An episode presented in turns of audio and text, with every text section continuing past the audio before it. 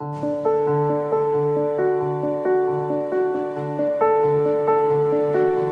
Santo Evangelio según San Mateo. En aquel tiempo Jesús dijo a sus discípulos, No acumulen ustedes tesoros en la tierra, donde la polilla y el moho los destruyen, donde los ladrones perforan las paredes y se los roban. Más bien acumulen tesoros en el cielo, donde ni la polilla ni el moho los destruyen, ni hay ladrones que perforan las paredes y se los roben porque donde está tu tesoro, ahí también está tu corazón. Tus ojos son la luz de tu cuerpo, de manera que si tus ojos están sanos, todo tu cuerpo tendrá luz. Pero si tus ojos están enfermos, todo tu cuerpo tendrá oscuridad. Y si lo que en ti debería ser luz no es más que oscuridad, que negra no será tu propia oscuridad. Palabra del Señor. Hola, ¿qué tal? Soy Jonathan Arias, presbítero. Llegamos al viernes 17 de junio del 2022, agradecidos con Dios y fortalecidos, pero también inquietos, inquietos, un poco inquietos con la pregunta que Jesús nos hace, ¿no? ¿Dónde está tu corazón? Y esta pregunta que surge es porque todos nosotros vamos teniendo un pequeño tesoro. Y, no me refiero solamente a la cuestión de de una riqueza económica, ¿no? no tiene que ver precisamente con eso, porque puede haber muchos otros tesoros, ¿no?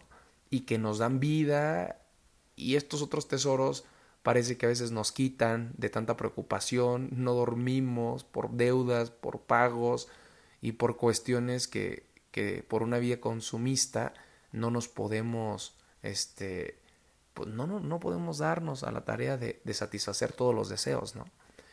Pero hablo del tesoro o de los tesoros que seguramente tú ya has visto en tu vida y en tu caminar. Y, es importante que hoy te preguntes, ¿a qué le llamas tesoro? ¿Cuáles son tus tesoros? ¿O cuál es tu tesoro hoy? ¿Cómo lo nombras? ¿Cómo lo describes? ¿Qué, qué, qué te carga la pila? ¿Qué te hace ponerte feliz? ¿Qué te renueva? Porque ahí, ahí está el corazón, ¿no?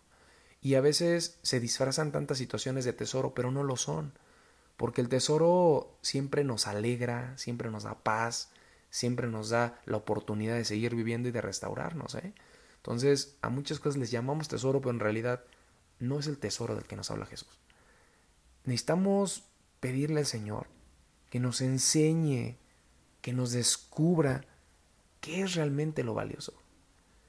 Y aquello que sea realmente valioso, hay que entregarnos por completo. Y hay que enseñar a otros, a los más pequeños, a que descubran qué es realmente lo valioso en la vida. Y qué es periférico, qué es circunstancial, qué es algo pues que, no vale la pena. Señor, demuéstranos cada día lo que realmente vale la pena. Enséñanos a atesorar y amar. Esto fue Jesús para Mirirens. Hasta pronto.